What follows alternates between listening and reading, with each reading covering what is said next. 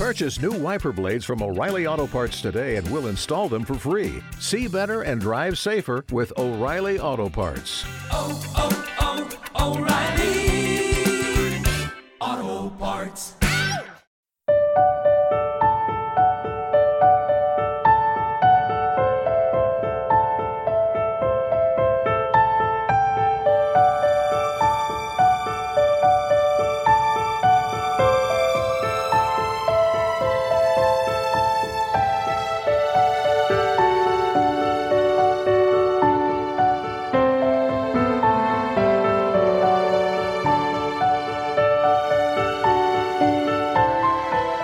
Welcome to Destiny. Now here's your host, Cliff Dunning. I hope you're relaxed, enjoying your day, and uh, ready for a, a new Destiny program. This is um, a fun month for me. We're here in San Francisco. Of course, there is the uh, NFC Championship game this coming Sunday, and I've been a 49ers fan since I was, uh, Jesus, a baby almost. My uh, dad was a huge 49er fan and would take me to some games. And then when I, um, my my first wife, her father had season tickets. I think it was on the 30 yard line, and so I'd go every other week. But boy, those were fun. Uh, the tickets now. I heard the other day that the tickets for the uh, Eagles, uh, Philadelphia Eagles, San Francisco Niner game start at 2500 US for an average seat. So that tells you how crazy the ticket prices have gone up for uh, a playoff game. I can't imagine what they're going to ask for the uh, Super Bowl. But uh, big news here, very interesting, fascinating consideration. And a football fan I've been since I was a youngster. Kind of excited about that. On this episode of Destiny, we're talking about astrology. And I wasn't really sure if I would bring on somebody who would talk general general astrology, which is the Western version, or Vedic astrology, which deals more with the um, observable star constellations. I've had readings from both, and I've had a fascination with astrology for many, many years. And uh, we've had uh, Susan Miller on the program, and I, I, have to remind you if you want a free reading, if you want to hear from a fairly competent uh, and accurate astrologer, go to Susan Miller Astrology. She puts out a monthly reading. It's a monster in terms of content. She really puts a lot of energy into what is probably two pages of, of uh, specifics. Now, of course, how specific is it? Obviously, she doesn't have your birth, date, the time, and the location you were born. So she's very general when it comes to the signs Virgo, Pisces, uh, Sagittarius, and so on, the 12 astrological charts. Uh, but today we're going to hear from a scientist, and this is what I've been waiting for a scientist who actually is an astrologer and has looked at the multi century long practice of astrological readings, uh, which today is considered looking at your horoscope. Now, what we're going to hear is a scientific breakdown of how planets influence Earth's gravity, which inf- influences Earth's biological beings, which are us, Homo sapiens, and more to the point, how these charts were uh, created in the ancient past. We're going to go as far back as the Sumerian civilization. And I think we'll, we'll also broach uh, the Chinese, the Egyptians, and the Maya. And my guest today is Dr. Bruce Scofield. By the way, he's got a PhD in geoscience. I didn't know what geoscience was until I uh, discovered it's a science of uh, earth based activities. In other words, geology, uh, soil, environmental uh, influences. And that being said, Dr. Robert Schoch, who we've had on the program quite a bit, Rob Schoch, endorses this book. And even though it's like 300 pages, And by the way, the, the name of the book is The Nature of Astrology History, Philosophy, and the Science of Self Organizing Systems.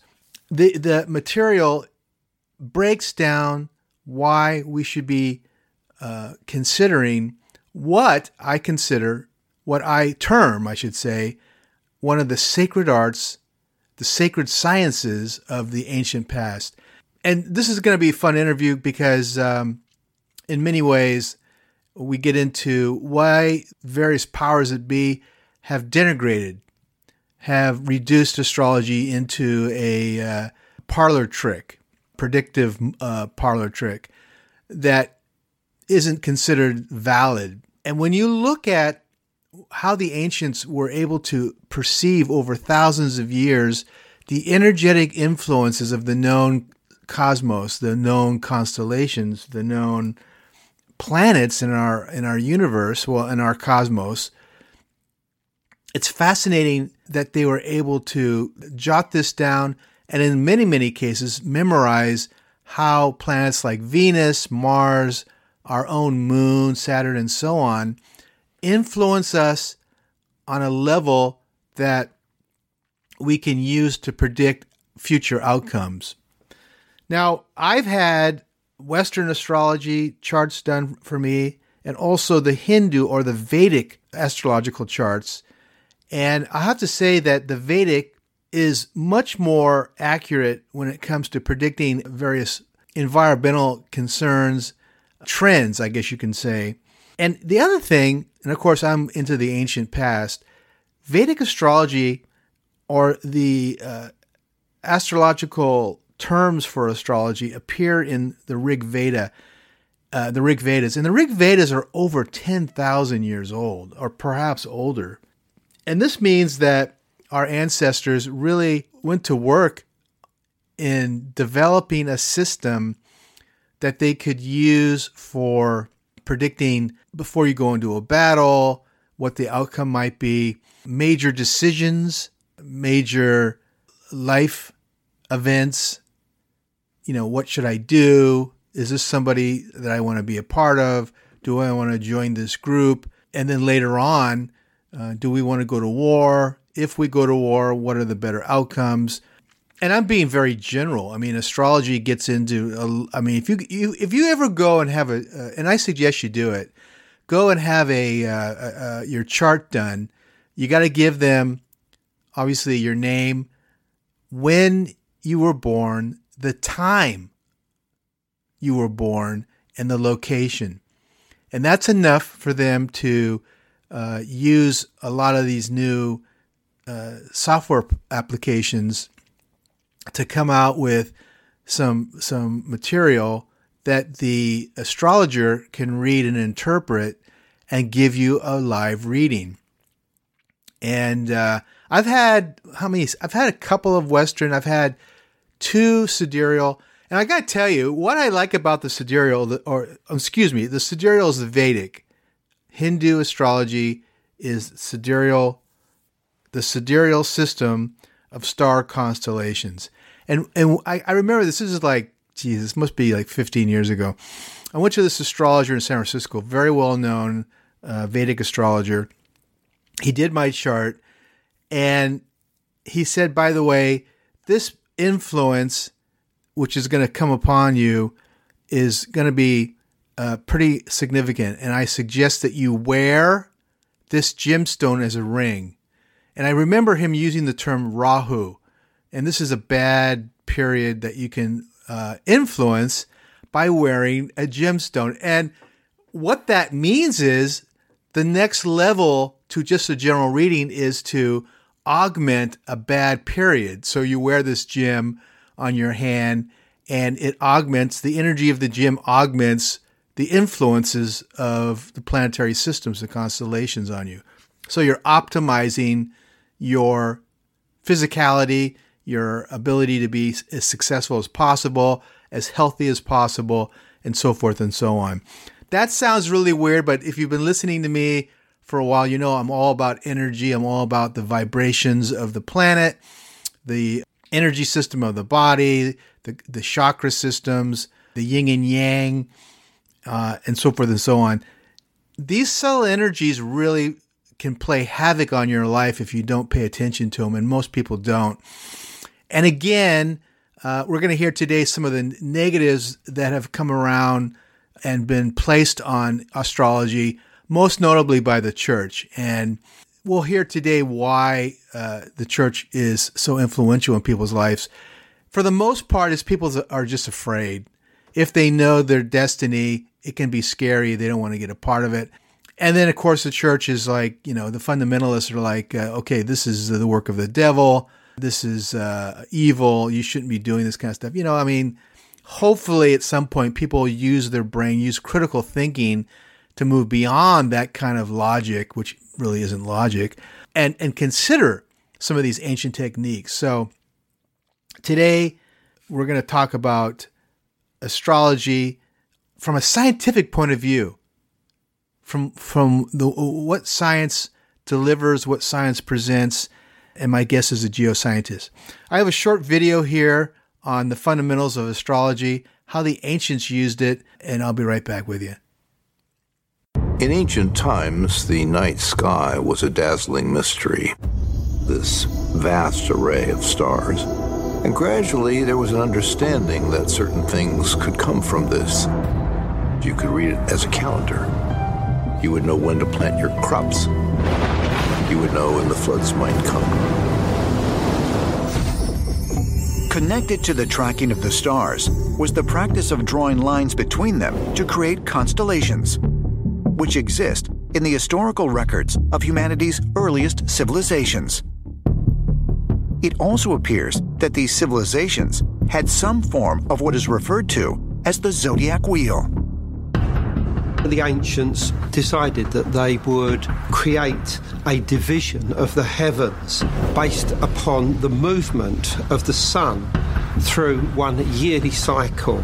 And as it does this, it passes through 12 different constellations. Uh, and these become the zodiacal signs that we know today. But these ideas go back to Babylonian times and even the Sumerians as much as 5,000 years ago. In many ancient cultures, it was thought that the constellations affected not only harvests and weather, but daily life as well. While this may seem like a primitive notion, it is very much alive and well, kept relevant by billions of people who check their horoscopes every day. In modern times, there's this distinction between astronomy, which is the observation of celestial movements, and astrology, which is the interpretation of those celestial bodies and movements. In ancient times, the astronomers and astrologers tended to be one and the same person. Astrology didn't originate in one place, but for some reason, just about every culture seems to have made this observation that there's a correlation between celestial movements and earthly events, which is the basic premise of astrology. While astrology is dismissed by modern science, it is estimated that over 90% of the world's adult population today is aware of their astrological sign. In the modern world, many people regard this as nothing more than a topic of conversation.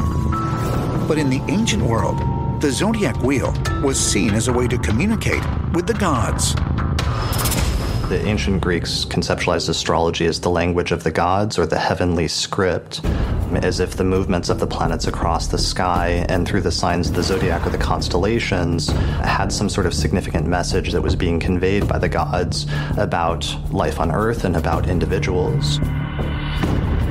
The ancient people associated the constellations with important historical and mythological events, and even with the creation of humanity itself the ancients began assigning animals as symbols for this journey through the sky. In ancient Sumeria, they identified Aquarius with a god being, Enki, who is the creator god in the Sumerian tradition. According to the Sumerians, it was Enki who came to Earth and created humanity in its present form. Now, this is very interesting because these types of descriptions appear over and over again, and where people connect with these particular star systems or constellations in various mythic and historical traditions. That cannot be by coincidence. So, again, to get a taste of astrology, go to Susan Miller Astrology. Take a look at what she has to say about your specific chart and what the month of January, even though we're coming to the end of it, what it has to say. For those of you who are not interested in Susan Miller, do a general search for astrological readings, punch in your sign, and see what comes up. I mean, I typically, because I know Susan, I, I, I read hers. It's coming around. It's almost time for me to to get another sidereal or Vedic uh, chart. Things are moving pretty quick. So, by the way, I want to remind you we just launched our YouTube channel. It's you can go to YouTube and go to Earth Ancients Official, and you can see our new lineup of videotapes. Some of them are quite good. We got uh, Graham Hancock, Randall Carlson, uh, Avi Loeb, Michael Cremo, Scott Wolter, on and on and on. The top of the top people in this field of ancient civilizations, uh, sprinkling of UFOs, so forth and so on. Check it out. And we're also launching a new TikTok channel, uh, which we'll post and I'll let you know soon. This is going to be great because this gives you a chance to understand the inner workings, some of the people, some of the movers and shakers of Earth Ancients and Destiny and Earth Ancients Special Edition, The Archives. So, the program today is The Nature of Astrology, History, Philosophy, and the Science of Organizing Systems. My guest is Dr. Bruce Scofield.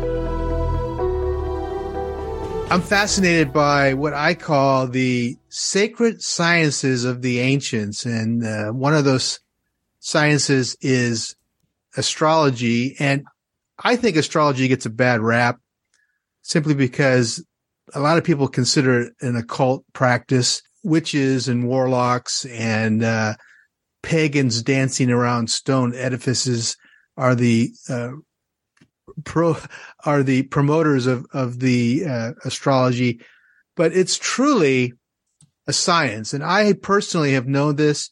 If you take a tour with Earth Ancients, and we're, when we're in Egypt, we visit the Hathor Temple in Dendera, and on the roof of the observatory is the most spectacular carved astrological uh, feature. It's a circular feature with all the characters of the astrology, all the uh, planets, and so forth and so on. And this building, this temple, is considered to be several thousands of years uh, old. Today, my guest has written a book called The Nature of Astrology. Let me tell you a little bit about my guest. His name is Bruce Scofield. He holds a graduate degree in history social sciences and geoscience. He's a member of the National Council of Geocosmic Research and is the current president of Professional Astrologers Alliance. He's a scientist.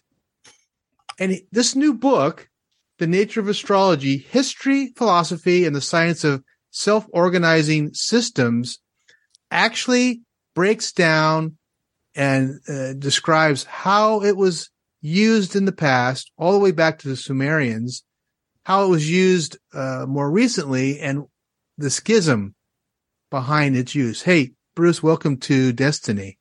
Thank you for having me. And I'm sorry I have a computer malfunction going on. I think we're going to be okay. regard, regard to the video. Let me ask you first what is a geoscientist? Well, in the past, there was a geology department. And, you know, but then geology uh, you know, it was basically what they call hard rock geology, but then there were, was more concerned with, say, um, uh, what's soft rock geology like sedimentation. And then there was, uh, weather and climatology, which is no rock, ge- you know, geology. So they just call it geosciences now. but it includes Okay. those subjects. Geography is usually in geosciences as well. I want to. I want to mention. I want to mention also that your book is endorsed by uh, Dr. Robert Schoch out of Boston U, and he thinks the book's amazing. And he, I, I, you know, you're kind of a geologist, but you're not. You, you, the geoscience, as I see it, and I didn't read the, extended description, covers all kinds of earth sciences, doesn't it? Mhm. Yeah. So it's it's not just geology; it's other types of earth sciences, sciences, I should say. Um, what was your motivation for not only writing the book, but you're an astrologer with many, many years of practice. Was it that you were fed up with the occult tag on it? Was it was it that the uh, the scientific community, orthodoxy, so to speak, uh, simply doesn't recognize astrology anymore? Well, for me, it was really a, a matter of answering the question, what is astrology? Because I uh, was interested in science early on when I was very young. I was interested in astronomy and paleontology. You know, I started with dinosaurs and went from there. And uh, I had telescopes. I tried to build a reflector telescope from parts from Edmund Scientific. A lot of, you know, kids were doing that in the 50s. But um, when I discovered astrology, I was, I was about 18 years old, just finishing up high school. And I had a girlfriend that was interested in it. And I looked at her books and I was basically programmed to think astrology was a bunch of hogwash and it was a pseudoscience. And the books looked pretty, you know, rational to me. So I went ahead and calculated a chart, which at the time was a problem for a lot of people because there were no computers and you had to know, you know, be at least handy with arithmetic to be able to come up with a chart. But anyway, I did that and I started, I followed the instructions and I started noticing that this was actually working. And when you say working, you it was a uh, using it using it for prediction, or was it more? yeah, you know, prediction and and self analysis and Right. uh, description of events. And um, I thought it was very clear cut. There was, uh, I didn't think that I was de- deceiving myself in any way. And so this was a big problem because my experience of the subject was not what uh, I had been told it would be. So I, I uh, got very interested and I met other people who were interested and stayed with it and got better at it and started to practice because the only way you can make a living doing astrology is having a practice, a counseling or consulting rather practice. Hmm. But I always had this, I, you know, this uh, question in the back of my mind. What is it? I mean, how, how does this work? This is not explained scientifically. Uh, and one of my side trips was a long, you know, 20 year side trip into an exploration of Mesoamerican astrology because I thought if I could understand what they were doing, which was something very different from what was happening in Western astrology, which is basically Mesopotamian and Greek and Roman, um, then maybe I'd have a little more insight into it. Hmm. And I did get some, but that was a, a great exploration in and of itself. But I kept at it and I had an opportunity to do a PhD thesis, um, about 20 years ago. And, uh, my advisor said I could do something on astrology as long as it wasn't about people. And astrometeorology was long, right since the beginning of astrology. It's been long a part of astrology, predicting the weather. You see it in the almanacs. Today, the almanacs do it in some uh, crazy way that amounts to a, uh, a 50-50 chance that they're right. But I think the older almanacs were probably more accurate. Anyway, what I did was I, I took, um, uh, a statement that Johannes Kepler, the astronomer, one of the founders of the, of modern science, said about astrology. You know, uh, he also said, "Don't throw out throw the baby out with the bathwater." But in particular, he said, if you want to prove astrology, just look at the aspects of the sun and Saturn and how they correlate with the weather. And for hundreds of years, astrologers have thought that Sun Saturn aspects correlated with cold. Hmm. So I proceeded to study that, and I made that my uh, uh, PhD thesis, my my project. And I, I tested Sun Saturn aspects of various kinds in various ways all over parts of the world and found that in certain regions, and one of them turns out to be the northeastern US, but uh, I also did a lot of work with England and Central uh, Europe as well, does show a correlation between Sun Saturn alignments and cold weather. And I was able to demonstrate that um, with graphs and some statistics. And my PhD committee had to pass me because I was doing legitimate science. They weren't happy with the result, but they couldn't see how I, I would get another one. In, your uh, paper, do you uh, are you specific and predicting a, a, sp- a, specific trend? Are you predicting something that is about to occur in the United States? What what what was the well? Let me let me see, show, give you an example of one of the studies that I did. I probably did about I don't know a hundred different individual studies. Mm-hmm. But here's here's one, and it's in. I have a paper on the subject. It's called um, "A Signal from Saturn Found in Temperature Data Sets," and I have it posted online in in a few places. Uh, if you look for it, you'll find it. Academia.edu has it. Um, and what I did was I took weather records and I, adjusted them in a way that would compensate for any seasonal effects. So that was that was taken out of the mix. And then whenever there was a Sun Saturn opposition, uh, this happens once every year. I would take that date and 10 days before and 10 days after and pull that information out of the records. And these are daily temperature records I'm talking about. And I used uh, lows, highs, means. I settled on means was good enough, the daily mean. And then I would stack them together. So if there was 30 years, I would have 30 samples. I would stack them together and get an average. And what I found was that there would be, the temperature would be, say, you know, uh, you know, it would be in the middle somewhere. And then as you got towards the opposition, the temperature would drop and it would reach a peak on or near the, the actual aspect uh, hmm. when it was exact. And then it would go back up again. And that shouldn't happen because I did a lot of uh, controls and I did it with, uh, I did it with other planets as well. Anyway, it's, I think it's a, it's not really a finding because the astrologers knew about this for the last 2000 years. Okay. But it's a documentation of a traditional finding. I want to go as far back as we can, and you write uh, quite succinctly about the Sumerians. But where do we begin seeing evidence of uh, what I mean, you use another term for uh, you call astrology a system science.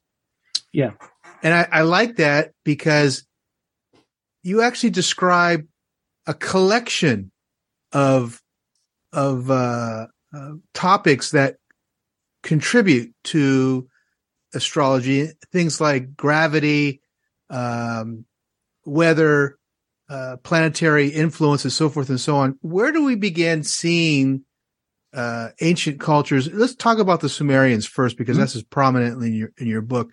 W- where did they begin showing uh, evidence of serious scientific study of astrology?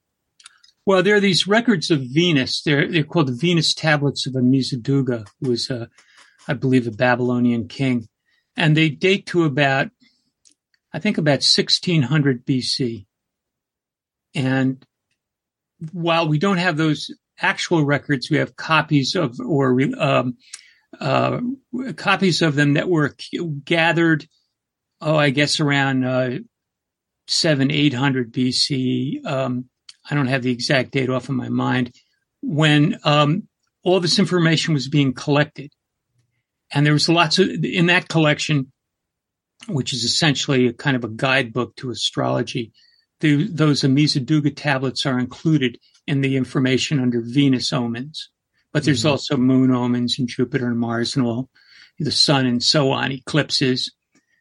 Um, so we could say with certainty that, you know, almost 2000, for almost 4,000 years ago from now, there were sophisticated um, records concerning the phases of Venus and correlations with those uh, between those phases phases and events that were happening at the time. Hmm. So that's pretty far back. 4,000 years, I think, is a safe Yeah. number, but it probably goes back much further to the Sumerians. Th- this was the Babylonians. Okay. And you're you're mentioning Venus, but uh, there's other known planets that are important. You know, obviously the sun, the moon, Mhm. the bigger planets like Saturn and Jupiter, uh, uh, are are all presenting their influence on Earth. Um, what kind of charts do we find, or do we show uh, a king's chart? Because you do mention the Sumerian kings list.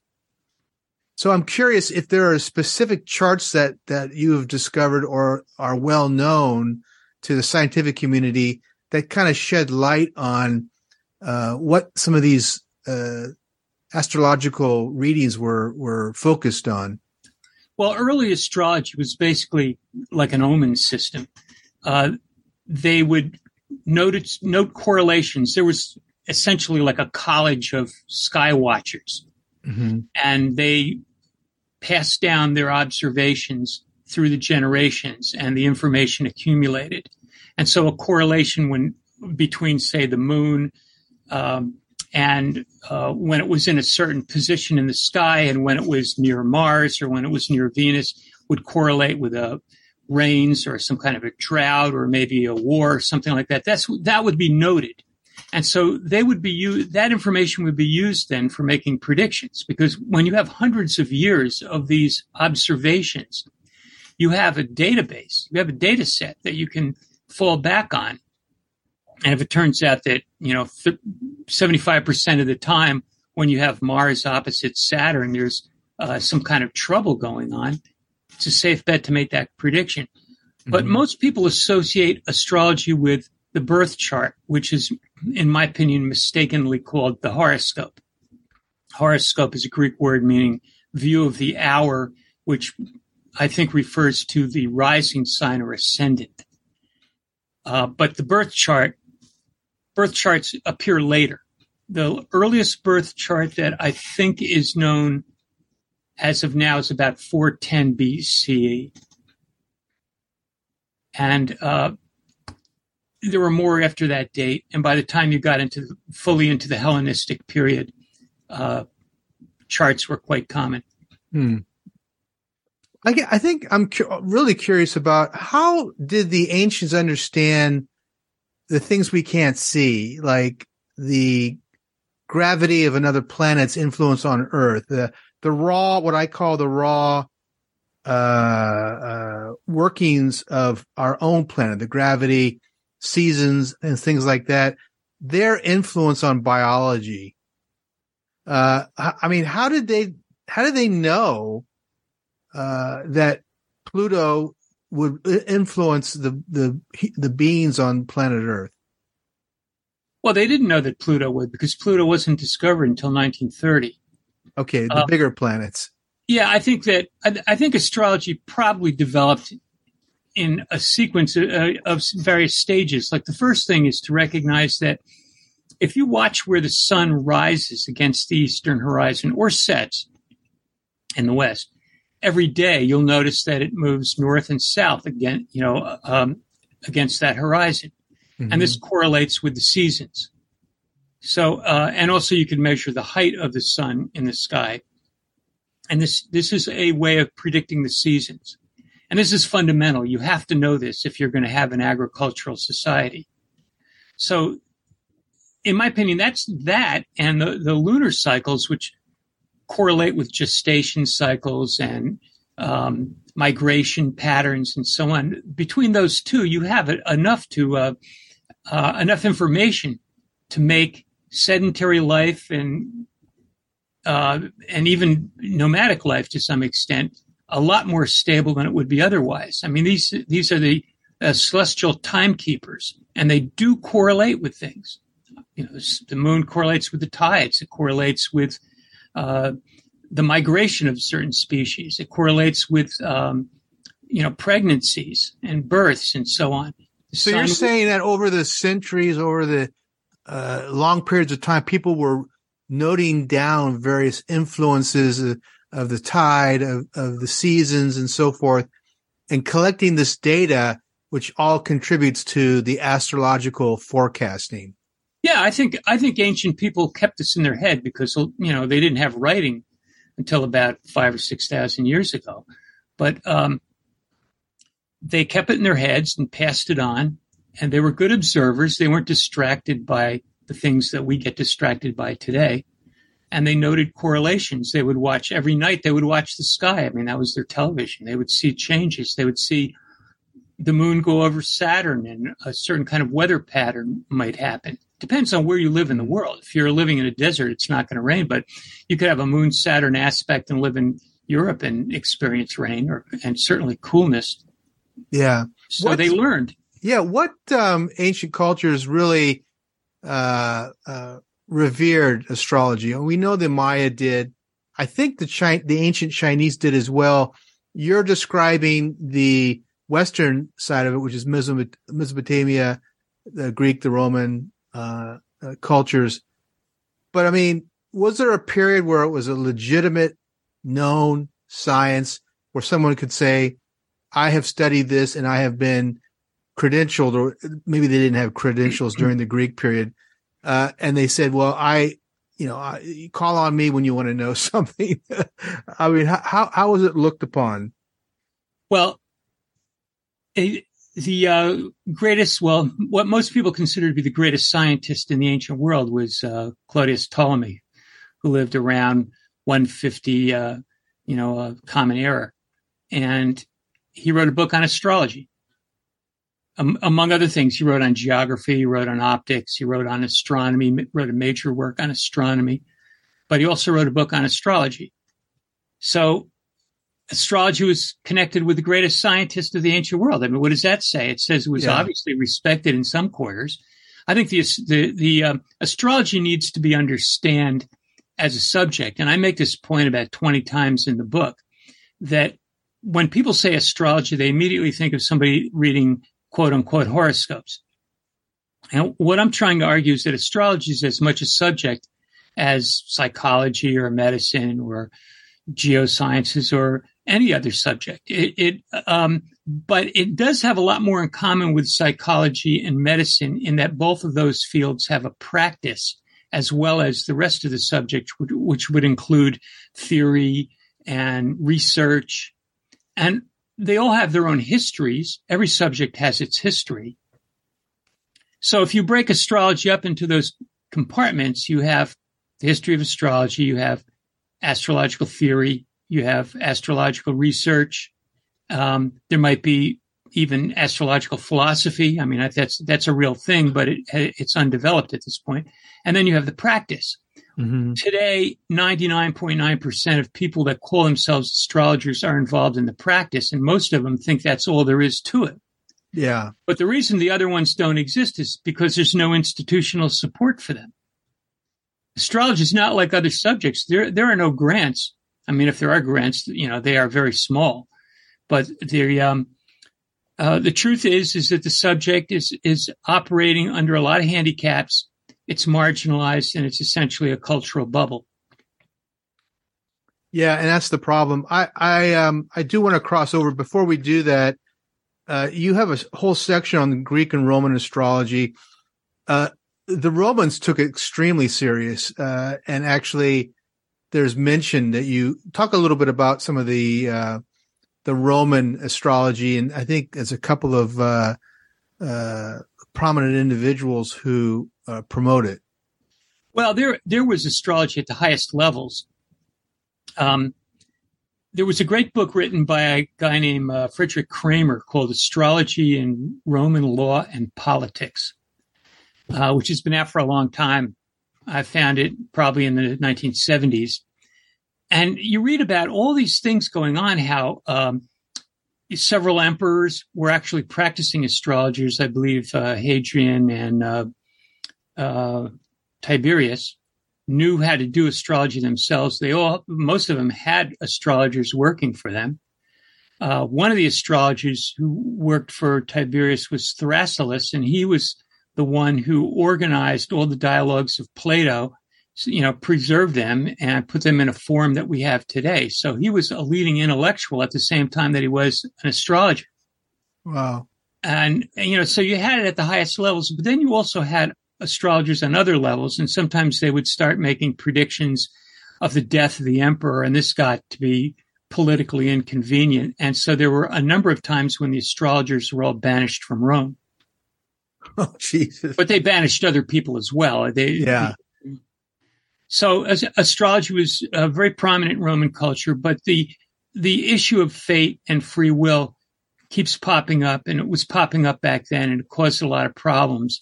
And when Christianity became dominant, astrology had to go because Christianity is based on free will. Yeah, before we get into the fall of astrology uh, and the uh, Enlightenment period, the Renaissance, um, do, are there noted uh, papers, writings of major astrological charts being written before a military campaign or a major political move or something that's a civil movement uh, that is uh, followed. Yeah, I, I, that was done probably in the Roman period because you even find some writings about, you know, picking times to launch a ship and so on. In the Middle Ages, picking times to fight a battle was fairly common. And uh, uh, Rob Hand, a well-known astrologer, actually did a PhD thesis on astrology and medieval warfare and uh, using electional astrology. Uh, so yeah, it's been used for those purposes until the advent of printing. Astrologers, full-time astrologers, needed to have a patron, and most of them were just as interested in astronomy and mathematics as they were in astrology. But they had to write the, do the horoscopes when the queen had a kid. That chart chart had to be produced and a uh, you know a, a pre- predictions made and you know, when if a coronation was coming about, that had, the time for that had to be picked, and so on. So they would do that. Um, but when printing came about, then astrologers were able to break away from the patronage system by publishing their own annual almanacs, which would right. include prognostications. Yeah. Yeah, you mentioned the almanacs in your book quite a few times. And so uh, it looks like a, a, lot of these prominent astrologers would create an almanac uh, I guess it was either a yearly almanac or seasonal yearly, almanac. No, they were yearly. Yeah. Yeah. Quite amazing. Every year you bought a new one. It's pretty cool. Uh, why, uh, let, us talk about the demise of its, uh, uh, uh, you, you get into the Renaissance, the Enlightenment period. Why is there a, uh, downcast view of astrology during this time? Well, it fell it, out of it, favor. Is, is it 100% of the, is it the church or is it just well, stopped being used as much as it was? Well, a couple things, a lot of things happen. I mean, I have a whole, the whole middle section of the book is trying to un, unravel, you know, uh, unpack that problem of the decline of astrology. But uh, I first go ahead and point out that it wasn't because astrology was disproved. It was never disproved. Uh, there were constant attacks against it from the church that, go way back. I mean, I have a whole section on the, you know, the, um, you know, criticisms of astrology from the, you know, the religious people. And, uh, there was also a, a bit of a brain drain because in the, uh, during the Renaissance, um, capitalism was developing and there was a lot more trade and there was a greater need for um, things like pumps to pump out coal mines so you can you know sell coal and tools to navigate better more efficiently and so there was this demand for the kind of people that could handle mathematics and could you know could the scientists basically but it was, all this stuff wasn't astrology it was very practical uh, engineering type problems. Uh, Galileo is representative of that. He he improved the telescope and worked on ballistics things. You know, basically, he was an experimental physicist with some uh, engineering applications, and that drew a lot of people. That was, um, you could get work doing that. And it wasn't offensive to religion because it didn't raise fate or free will issues. Hmm. And so the astrologers kind of got stuck with their practice, which was unable to um, withstand the uh, the scientific revolution because in in, in that 15th, 16th, and 17th centuries, uh, things became more evidence based, and astrologers weren't able to show that there was actual evidence for their subject. And one uh, figure, John Goad, tried. Uh, he did the uh, a, a, tremendous study of astrometeorology, but he didn't have the right tools. He didn't have statistics because it wasn't hadn't been invented, and he didn't have instrumentation. They were just being invented, like he didn't have a thermometer or a barometer. There were they were around, but in, in primitive form and hard to get. And so his work was, I think, a little premature. If he had done his work about 100 years later, he might have gotten the same results that I got. And then that would have been something, but it didn't happen. Astrology got, um, uh, you know, pushed to the side. Fewer people got involved in it. There was, as I suggested, there was a brain drain. The smartest people went into the, uh, into astronomy and physics and the, the sciences that were developing at the time. But, and then there was this constant pressure from the church about fate and free will. The, the so just average- talk a little bit more clearly about that fate and free will. So this is not the same as being in an occult science. Fate and free will. What what's the issue? Why well, it's, it's a philosophical issue. Okay. You know, and in the ancient world, there were a number of philosophical schools. One of them was Stoicism. Uh, Stoicism started a little bit after Plato. Um, but it was very popular, particularly in the, among the Romans. And they had this idea of um, causal determinism that anything that, that happens, like, you know, what you're doing in any moment is, is happening because of, of causes preceding it. And so they saw the universe as kind of like, you know, most of it's out of our control. We have, we have a little range of control, but not that much. And it's called uh, in philosophy a position of compatibilism it, when you get into it. But most people don't go that far. They just see fate and then they see free will. And in uh, Christianity, if there was no free will and everything was fated, what role would God have or what role would the devil have? So you really need free will so that Adam and Eve could make a choice. Um, and, and so that you could pray to God. There would be no need to pray to God if everything was fated. Ah, okay. So, so if you have free will, you have to you have to make these choices. You know, you can't be saved unless you have free, there's free will. And you find that when you, when you understand this and you look at even what goes on today in the world, it's it's, it's amazing. It is central to Christianity, and astrology was an affront to that. Hmm even though the astrologers knew very well that it was a lot more subtle and they tried to explain themselves. But people don't get subtle. You know, it's, it's if I've been on a few TV shows and they, they ask you questions about astrology and you realize that the attention span of the people in the audience might be 10 seconds. As soon as you get into like math or philosophy or something heavy, which you have to do to explain how astrology is what astrology is and how it might be working. So, uh, so that, that the church factor can't be underestimated. I, I would say it accounts for 50% of the reason why astrology. Uh, I was going to say more because after the Renaissance, we fall into the medieval period. And this no, is no, where. No, you, you got that reversed. Oh, okay. Oh, yeah, right. Cause that's okay. But during the medieval period, it must have suffered even more. No, it didn't. It actually was uh, it ha- it found a place. What happened was early in the medieval in medieval times, not much astrology was known. Very little of it was known in the West. Oh, okay. However, it was it was being um, studied in the um, Muslim world, and uh, ah. there were a number of uh, scholars that translated Ptolemy and wrote their own books.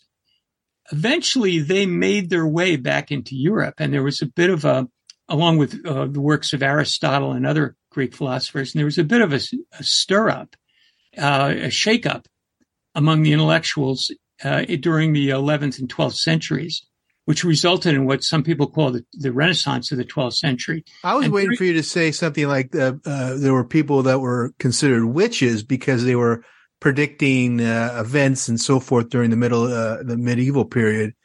Uh, perhaps not, not, really. The, the astrologers were at the at the top of the pecking intellectual pecking order. Oh, interesting. and you know, and then when the the the astrology came in from the um, Arab world, there was about a you know fifty to hundred year debate on it, but philosophers like Saint Thomas Aquinas came to the position that yeah, it was a legitimate field. Uh, you just couldn't make exact predictions about people because that was only possible due to the aid of demon, demons. But all other kinds of astrology were completely legitimate, like medical astrology and meteorological astrology and so on. So astrology was okay, just you couldn't mess too much with people. so you, you weren't really smart to be uh, casting charts of an individual. Well, they did it, but they were careful. They're very quiet about it. Um, so much to ask on this on this topic. Your book is just packed. By the way, we're talking about the nature of astrology, history, philosophy, and the science of self-organizing systems. Talk a little bit about self-organizing systems and and how that uh, contributes to what we know as uh, astrology. Yeah. Uh, how how do we study? Because what you've done is dissected astrology and you've renamed it self-organizing. What? Well, I, I didn't do that. There, there's in, in the science that is dominant today. When people say follow the science, right? yeah. What do they mean? What science? What is science? You know, that's another good question. What is science? The study Well, of a and when did it start? Yeah. Right. When, when did science start? You know, did start, did science start with the Greeks? I think so. Uh, you know, was Aristotle a scientist? Yeah, or if, if, at least a proto scientist, because Aristotle was like a biologist. He was out in the field studying things, Mhm. noticing things, and biology is considered a science.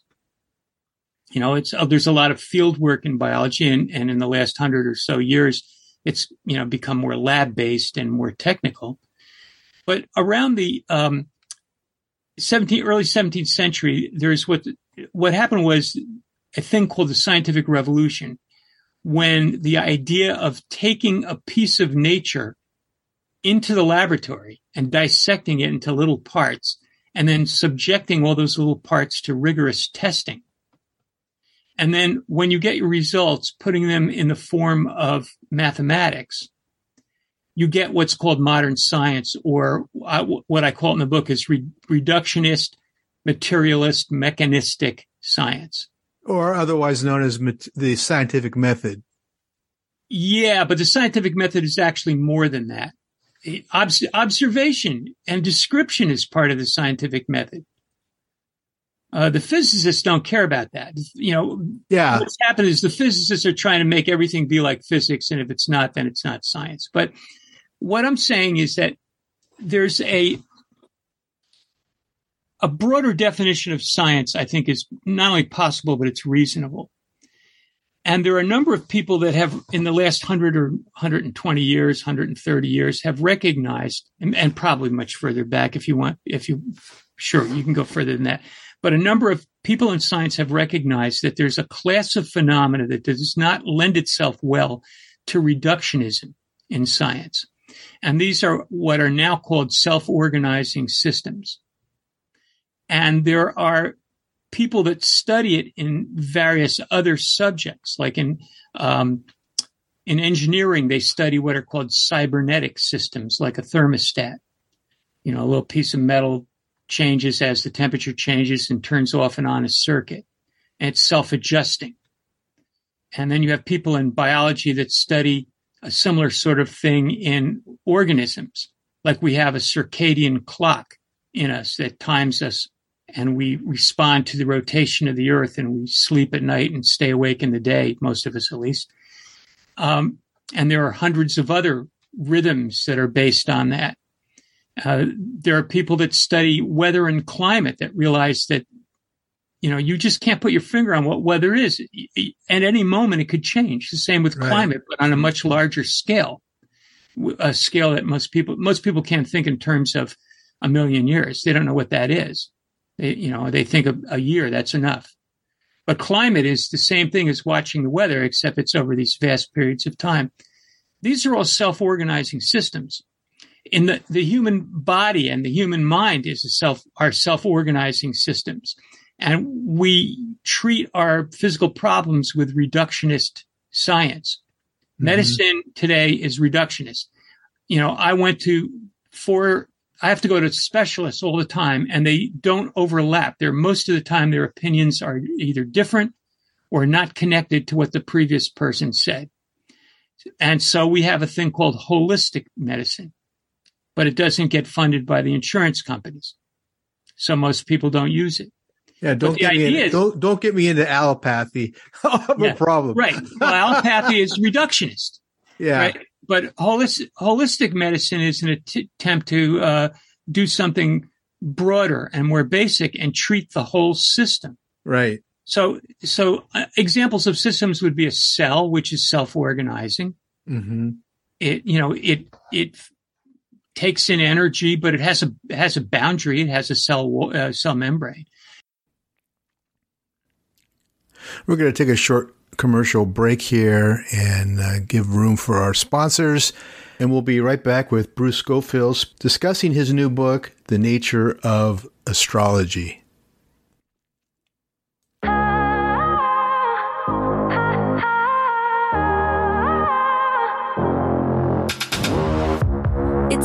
Now, we don't say a word. We're just looking at each other. Tears in our eyes from the words we said. Yeah, it kinda broke my heart. Loving you is not so goddamn easy as you think. I'm trying my best to hold on, but I feel myself giving. You know that we shouldn't keep it up like this. We hurt each other's feelings on and on. My guest today is geoscientist Bruce Scofield, who's written a book called The Nature of Astrology History, Philosophy, and the Science of Self Organizing Systems. This is a scientific look on the inner workings of astrology. Yeah, so let me have- just stop you real quickly. So, system sciences contribute to the astrological format, and then the astrologer using that creates the chart. So, No, no, no. okay, so give give, give me the give me the raw fundamental uh definition. Okay, so there are there are these things called self-organizing systems. Right. and they don't and reductionist science doesn't get it right all the time those examples i just, just gave are very common ones okay. and the mind is is is a self org or the personality is something that emerges it's emergent from the brain and and it gets even weirder after that but i won't go there i'm just saying that this is a, cl- a special class of phenomena that exists that's recognized Right. that needs to be approached differently and reductionism doesn't always work with it. So you need something like holistic medicine. What I'm saying is that astrology is the subject, or at least a subject that, st- that not only studies self-organizing system, but more particularly maps them, analyzes them, Right. That's and what makes predict- predictions about what the trajectories of the self-organizing systems will be in the future. And let me stop you. So they, uh, an astrologer uses a formula that has the system sciences built into it. Not exactly. It's it, you know system science. Tell me about the tools. The tools. Yeah, the, the systems are what astrology examines. The self-organizing systems. Okay. The tools of the astrology. The prime primary tool for most people is what uh, I call the time slice, and that's taking a a shot basically uh, of a of the sky at a given time and place. A lot of people call that the horoscope. I call it the birth chart. right. a lot, a lot of people call it charts, astrological chart. That's it's essentially a time slice. It's a graph of where everything in the sky was at a particular time and place, and then that's analyzed. That's that's a primary tool. It's the primary tool, but there are other tools. Another one is cycles. Phases of the moon would be a good example. You see them on calendars. Okay, here's new moon, here's first quarter, here's full moon, here's third quarter. Well, that's done with all the planets in various ways. So that's another approach that astrologers take. And I think those are the two most prominent. And they've been done for thousand, you know, at least a couple thousand years. And so when it, when a when a pharaoh or a king wanted to know what the outcome would be on a date for a, a battle, the astrologer would look at that date and take a picture of the of this uh, cosmos. Yeah, and see if it was favorable. Okay. Well, that's, I mean, uh, yeah. And then the system, uh, science is all kind of connected to that, right? Well, the, the, the system, sci- systems are the subject matter and system science is things like cybernetics or chaos Mm-hmm. or complexity or fractals. Uh, these are all aspects of what is slowly emerging. Um, this, the, the, let's put it this way, a slowly emerging new way to do science that I call systems science, and so do a lot of other people. Okay. So you're bringing in a new type of, uh, of, uh, revelation or a scientific method. Yeah, well, you know, like let's take today. We got we have we have a climate problem. Right. How do you approach that redu- with reductionist science? You can't. It's got to bring in all sorts of information to to understand how climate is changing. You have to have you have to know about geology. You have to know about oceanography. You've got to know about atmospheric science. You've got to know about the cycles of the sun. You know, solar radiation. There's all sorts of subjects come into play. It's it's holistic. Hmm. So my next question to you is why has it, uh, we're talking about current society's uh, views on astrology. Why has it fallen so far? Why, why do people, uh, consider it, uh, in such a poor light?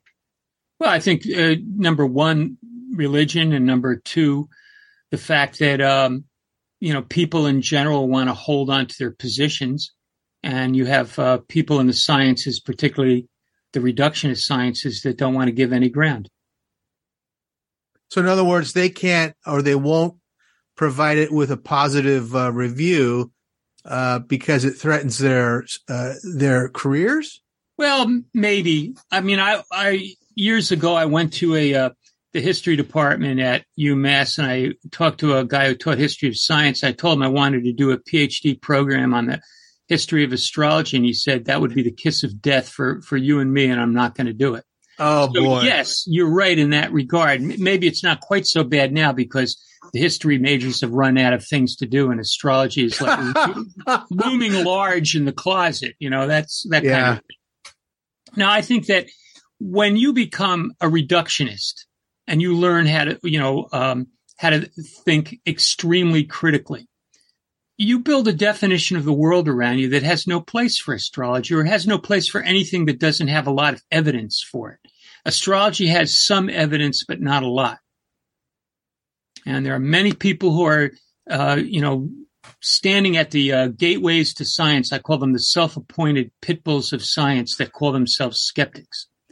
And they are, they are guarding what is essentially a kind of religion. It's called scientism you know, Hmm. which is which is this materialist philosophy that believes the only thing that is real is is something that reductionist science, you know, can measure, and that eventually everything will be figured out through physics, and that will be that. But you know, they're huge. You know, there's just huge, huge holes in our knowledge, and they're kind of covered up. So there's a there's a uh, resistance to the astrological format, the astrological uh, uh, study, the method uh, by the current scientific community. Obviously, there. Um, Well, they see it as like ancient and and old fashioned, and it is. Astrology Yeah. hasn't really changed that much. but with all the software app, I mean, because I've I've had a, a charts done, and a lot of it's you know uh, uh, been converted to software.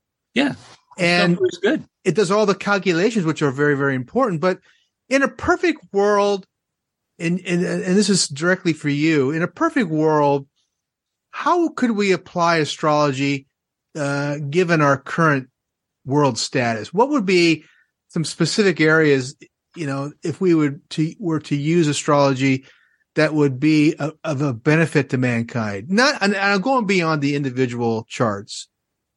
Well, I, th- I think that at this level that humanity is at this time, astrology should should only be used sparingly. I think there are plenty of people that just don't want to deal with it. I, I went through a, a long career in astrology, and the more power one of my clients had, usually with money, the more they saw me as an accessory or a tool to their further success. And so when you have that kind of mindset going on, you don't want to, you don't want to be a gun for a power person. I think well, astrology. I'm going to, I'm to take that real quickly and say they wanted you to, to create a chart on a potential buy or a potential uh, merger or something like that. Yeah. And in many cases, you know, unethically, uh, or, or in, it, it just was furthering their own aims. You know, so oh, what I'm saying is that, yeah, astrology can be used as a tool. You know, it's like using astrology for gambling. I did some experimenting with that. And I think, you know, if you're really good about it, you can, you, you can be fairly successful. You also have to know when not to play. And sometimes that means don't play for a year. And most people can't do that because I think what I'm trying to say though, um, uh, Bruce is as an integral science, how, how, how would you see it moving beyond. I mean, because I follow as an example. This just this will show you where my mindset is. Susan Miller does a monthly astrology for each of the signs. Yeah, I know her. And I, I really, and I've had her on the program, and I, I like her attitude because she's very positive. She looks at the positive aspects of the individual. She gives them a heads up on a few areas, but obviously she's talking to millions of people on a very general level. Yeah. If we were to take that and spin it and really make it more uh, uh countrywide law, uh, I mean, uh, uh much more. I'm trying to think of the wording. Uh, moving beyond individual, moving into more more like statehood or major economic trends and and things like that where where would it fall if if it was a true tool for prediction uh, in the same mode that the ancients would use? Well, I don't know that we would use it the same way they would. I mean, for, first, let me say I think the best use for astrology is self knowledge.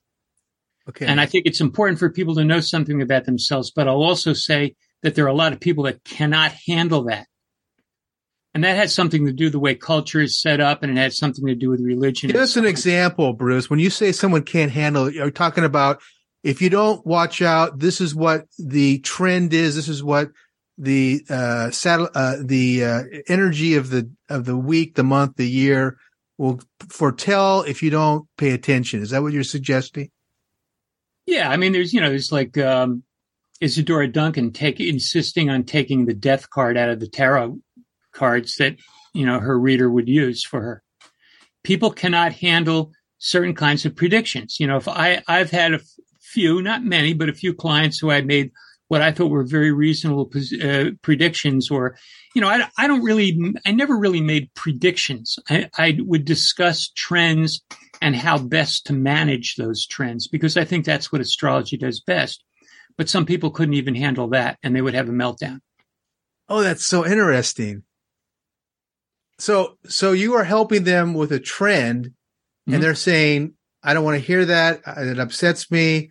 Or, I mean, wouldn't the more mature way to look at it would be, how do I go about working through this? Yeah, of course. But there's a lot of people that are not emotionally mature and you have to be careful what you say to them. I mean, I've had clients, you know, I say, well, you know, you're, you're at a point now where, you know, there's going to be a change in your career and you might want to take a good look, you know, a good hard look at your job, what you're doing, think about, you know, what you might like to do and, you know, just educate yourself of, uh, as to what possibilities are out there for a job change, because I think one is, is likely to occur. And then they have a meltdown. I don't want to change my job. I like my job, you know, and then it goes oh. on. And so you got to be careful. and and then what happens? You hear from them a year later. Yeah, they got fired and they had to find another job, and you know they're not a good candidate for astrology. That type. So you're that's interesting that you're mentioning that. So it has to be somebody who is somewhat, uh, uh would you say, self-evolved emotionally? Yeah, yeah. Per- okay, so wow, I, I, that's the first time I've actually heard that. I, maybe on a subtle level, I've I've kind of realized that, but uh, so so it's it's kind of scary, and and you're saying that society has has uh, uh, hatched these individuals to be fearful of uh, their environment, huh? Well, I don't know that society has. Maybe their parents have. You know, maybe other things as well. There are certain signatures in birth charts that I learned to recognize, and and then I would back off on what I would say to these people. Uh, a lot of people don't have a very good sense of self, and if I would start describing the kind of person they are, they would, you know, challenge me and get very upset.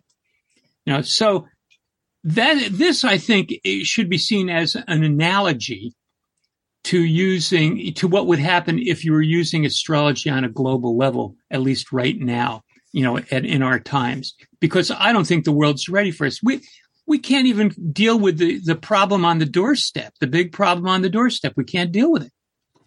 Hmm. Yeah, you're you're bringing up a very good point. Is that if you were to uh, integrate your your discovery, your prediction, your your analysis of a topic, there would be some that are uh, wishing for another point of view, and another who would who would say, "I reject your uh, the foundation of your your uh, subject, your your your theory, your science." Yeah. Wow.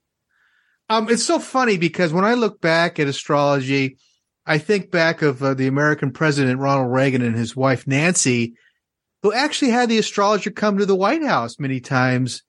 And we don't know. There's some hints that Reagan might have used some of this uh, data in his decision making, but we simply don't know. And as a as a rule, his presidency is considered somewhat successful. Um, well, I so, heard Joan Quigley speak.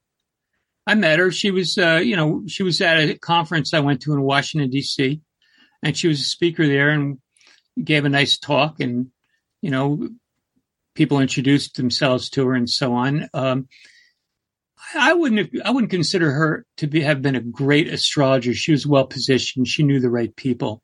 Yeah. Uh, and she did consult with Nancy Reagan probably every week or so. I think that she had a um, you know, a flat fee of 3000 a month. I think that's what she was getting. And, and she'd actually show up every week?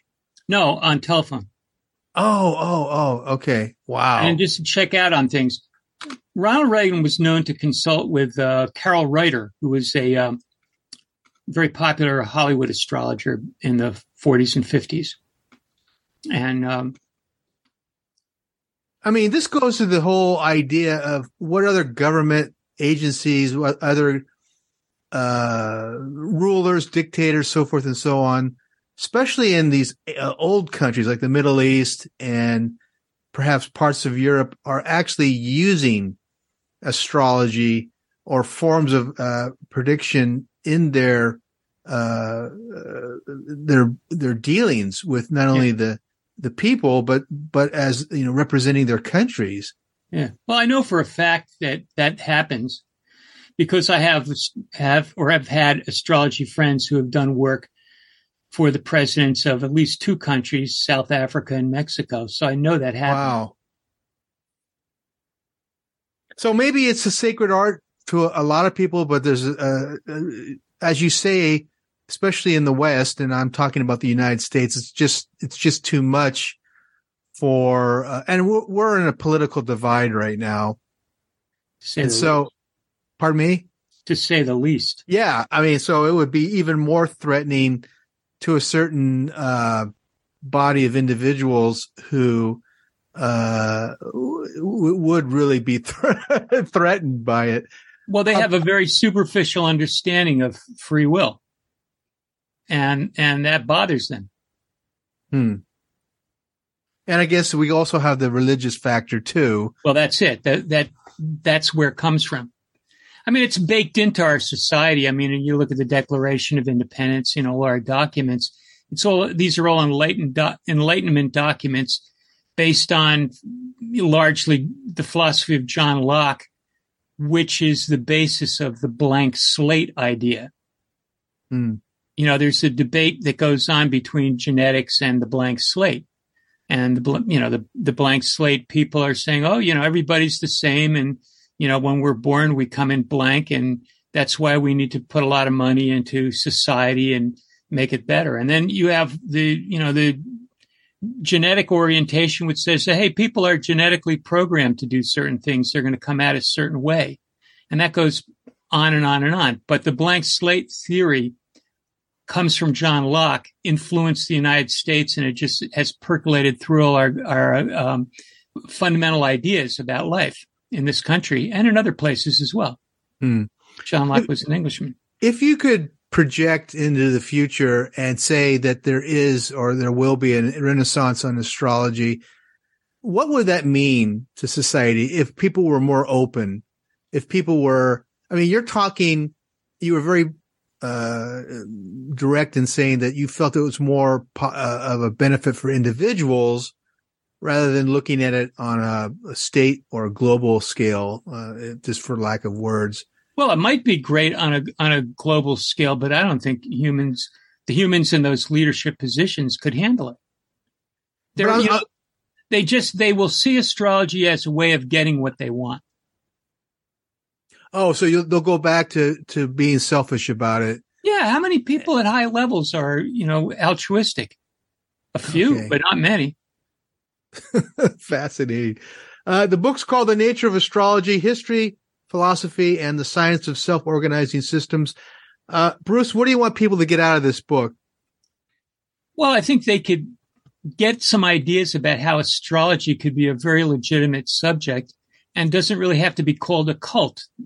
I bring up a lot of information that suggests that astrology may be not a cult at all. It may be baked into us from th- three billion years of evolving in a temporal environment, an environment affected by the sun and the moon and the planets and uh, the cycles that they produce. Fascinating. Hey, how do people get a hold of you? You got a great website. Uh, what's it? Well, it's One- onereed.com, O-N-E-R-E-E-D dot com. Has a lot on Mesoamerica. I share it with my friend Barry. Um, I'm not much of a self-promoter. There's a, a link there to nat- uh, naturalastrology.com, which has a collection of, of articles that I've written on natural astrology. Uh, that may be of interest to some people too. At some point, I got to get back to that and fix it up a little bit more. Okay. And uh, you have a Facebook page too. Just it's uh, Bruce Yeah. Scofield, Yeah. S C O F I E L D. He's on Facebook. I think this is a, a a great book on many levels. I I like the fact that you define astrology, you give a history of it, you go through the problems of astrology, and we kind of end up with it's available. Check it out. And this is why you should try it. Yeah. you you give us a you give us a heavy dose of history and the persecution of astrology, and then uh, where we we've landed today. Um, hey, as a final question, uh, I, I kind of uh, suggested that it would be great for for leaders to use it, but you're saying they were not ready for it. Well, at Um, least most of them.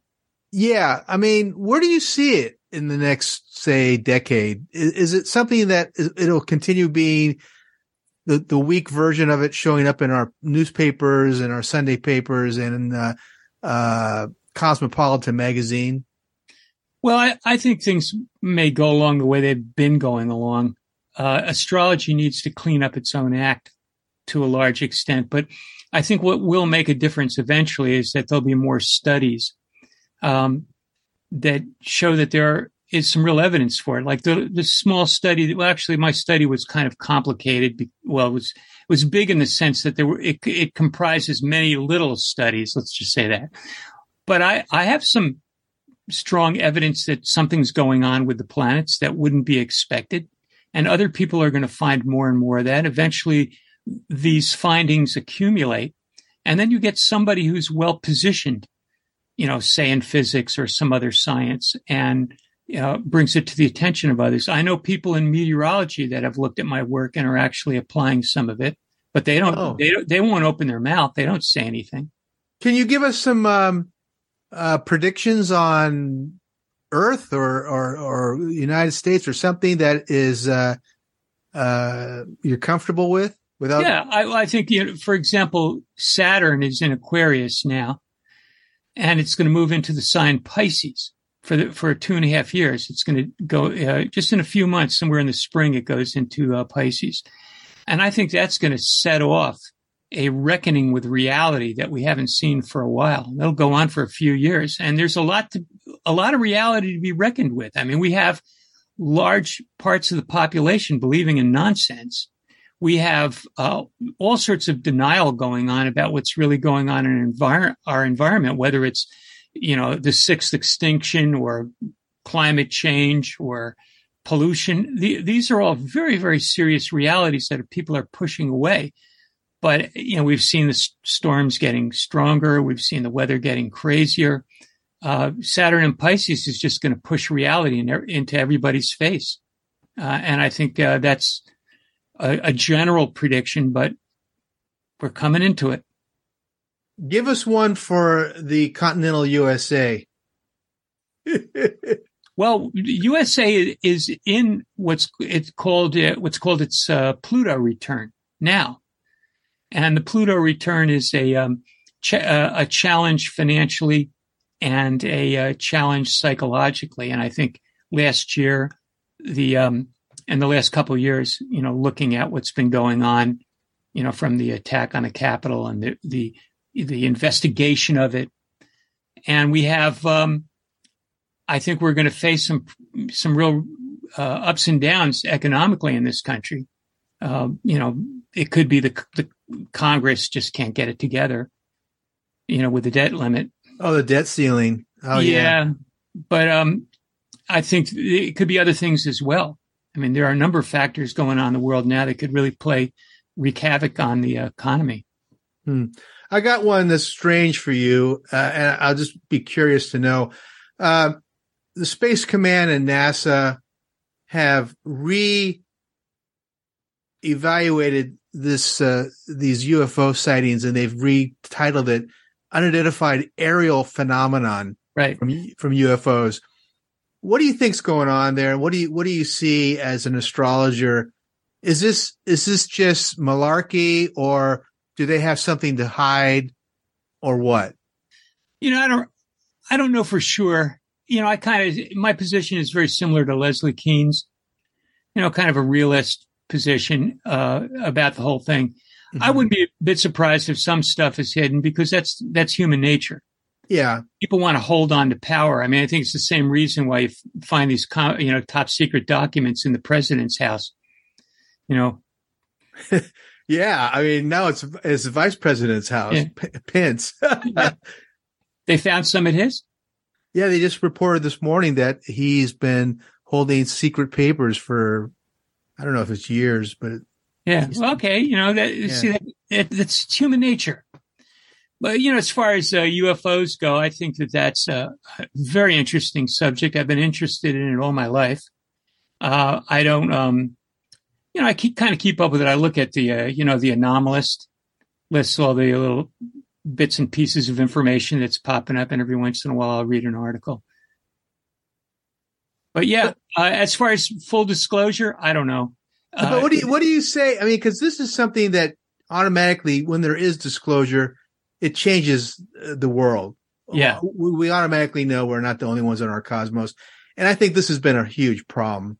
And our Yeah. science, our sciences don't help at all by covering stuff up. I mean, uh, if you've been following it, you know about the um, uh, this paper that was written in 1960 uh, that basically the, the Pentagon follows, which says if if you do reveal any any evidence of aliens, that uh, the, people will commit suicide, churches will end, society will be stop. And I can't believe that. Yeah. Well, Yeah. you know, people think that you you have these think tanks and they have their own ideas. You know, you meet people at different you know levels in society, and they have very different ideas than you have. Yeah. Uh, and you get people that are, um, you know, particularly in the case of, uh, say, a president or some celebrity, right? These people are insulated from the rest of the world. And over time, they build up their own ideas about it, many of which could be completely false, but it doesn't matter because they're living in a bubble. yeah. And, and that, that's, that's the, you know, the, uh, that's natural to humans. So when it comes to UFOs, I think there'll be things will come out gradually. Um, but if there really are intelligent civilizations out there watching us, I don't see any reason why they would want to contact us, at least right now. For the same reason that I don't think that the world should be using astrology in any big way. We're just not ready for it, right? Yeah. Yeah. I, I was curious as you were, were, were talking, uh, Bruce, that if you could look, here's an example. Uh, we have, uh, uh, uh, eminent Harvard astronomer, a guy named, uh, Dr. Avi Loeb. Mhm. And he is currently looking at alien probes and he's calling them alien probes entering our atmosphere. He's about to comb the, the bottom of the South Sea Ocean for what he believes are fragments of an alien craft that entered and was dispersed uh, through our atmosphere. He is of the belief also that these probes have been coming on a regular basis uh, and they come through our uh, cosmos and leave. Can you create a predictive model based on astrology that this is going to happen? What will happen when it is revealed? Or do we continue to just hide it because of we're afraid of other beings from other planetary systems?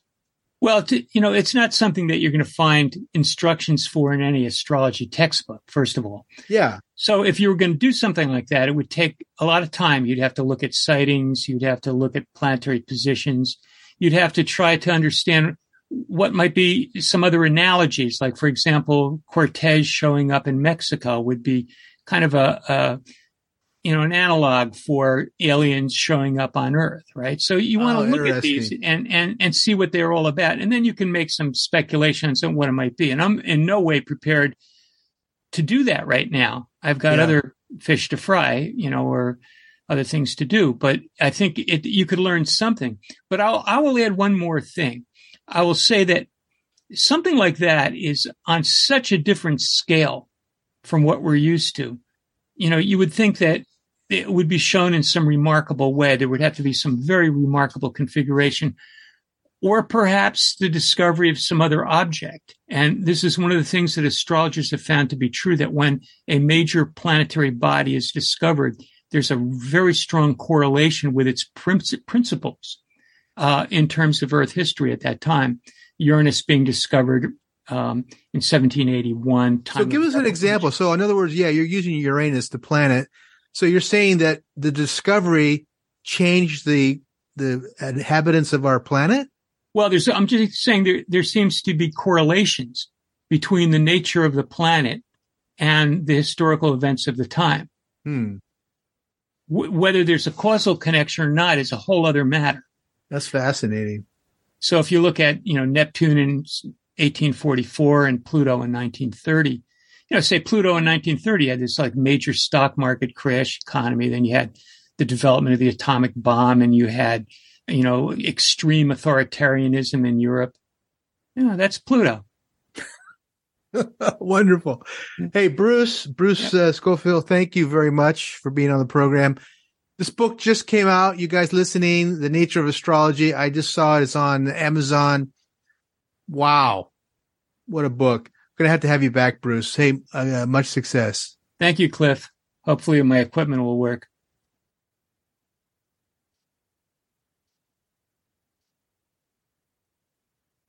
I did mention that uh, Bruce's book, The Nature of, of Astrology, is available on Amazon. It's also available at your local bookstore. Uh, it's distributed by Simon and Schuster. It is a lot to take in, but I'll tell you, it sure uh, helped me understand how the ancients used it. Uh, as uh, Bruce says, the system sciences behind it. And really, you know, I was thinking of the subtle energies that are not really talked about, the uh, planetary influences of Saturn, Mars, Uranus, or uh, yeah, Uranus now, uh, and the other planets that we know about in our cosmos, all have influence on us physically, mentally, and spiritually. We didn't even get into the spiritual aspects or the mental aspects. You know how gravity affects us. Uh, you know, it's so funny. I was thinking of the moon, and one of the the great terms for people that are having problems are lunatics. and, and uh, I think they've actually correlated when the moon's setting or in, in different positions. Uh, if you have issues, the brain chemistry acts up based on this influence of the moon, and you act out. It could be positive, could be negative, could be uncontrolled. And this is where the lunatic term came out from. so I get a little bit of that myself. I don't need the the moon. I I, I get crazy myself occasionally. So fun having Bruce. Bruce gonna be Bruce is gonna be back. He wrote a book. I just discovered this. He wrote a book on Mayan astrology based on the codices that we have found. And these codices are amazing because they, there's one, I think it's the Dresden Codex, which is in Spain, it shows Venus and the level of accuracy that they were able to comprehend the various movements of Z, of uh, Venus is is amazing. And I wanted to question him question him a little bit as a scientist because we're expected to believe that the Maya, through plain sight, standing on a temple looking up into the sky, were able to discern these various positions and things. I don't know how the hell they did it my belief is the Maya actually had telescopes. And if you go to Chichen Itza and you go to the observatory there, the El, uh, uh, let's see, the El Caracol, the, the snail, they name it that because of the spiral snail like uh, observatory shape. You can see that they were pointing up into the sky and it looks, looks like some machinery is missing, like some uh, apparatus or devices are missing. It's funny because we don't think of the Maya as uh, as technologically advanced, but they really, really were. And this CODIS, which, by the way, a number of scientists, including uh, Jim O'Con, the forensic engineer, believes was translated from technical manuals. And this is becoming a real questionable theory simply because the level of accuracy uh, that we see in these four codices that we find uh, is beyond accurate. In fact, it's like really questionable in terms of how they were able to sight this. There are archaeologists that believe that this, they're just simply very, very bright. I can't believe that. A lot of other scientists and archaeologists question that. And if you go to the buildings, the Maya buildings, you will see firsthand that uh, they were sighting the heavens, uh, but without any kind of equipment. So I think the equipment is missing. Over the thousands of years, these places were abandoned. These great cities were abandoned. All this equipment was taken either with them or over the years removed uh, by hoarders and, and grave robbers and things like that. So fascinating to consider. By the way, we have a tour coming up in November to Maya Land. It's our uh, annual Mexico tour. It's it's uh, the ancient Maya of Chiapas and Tabasco with Dr. Edwin Barnhart. And I've been looking for a, a while for this. This is going to be a chance to see uh, observatories, definitely observatories at Palenque, but most notably we're going to be flying into Villahermosa in southern Mexico. And our first stop is La Venta. La Venta. And this is the site of some of the most richly cultivated Olmec sites. Olmec buildings, Olmec temples, and Olmec artifacts. We're going to go to the La Venta Museum and see the megaliths of uh, uh, altars, uh, the stone, gigantic stone heads with the African centristic types of faces. Oh my God, it's going to be great. For more information, oh, and by the way, it's November 10th through the 17th of this year, 2023. It's only a week. And for more information, go to earthancients.com forward slash tours.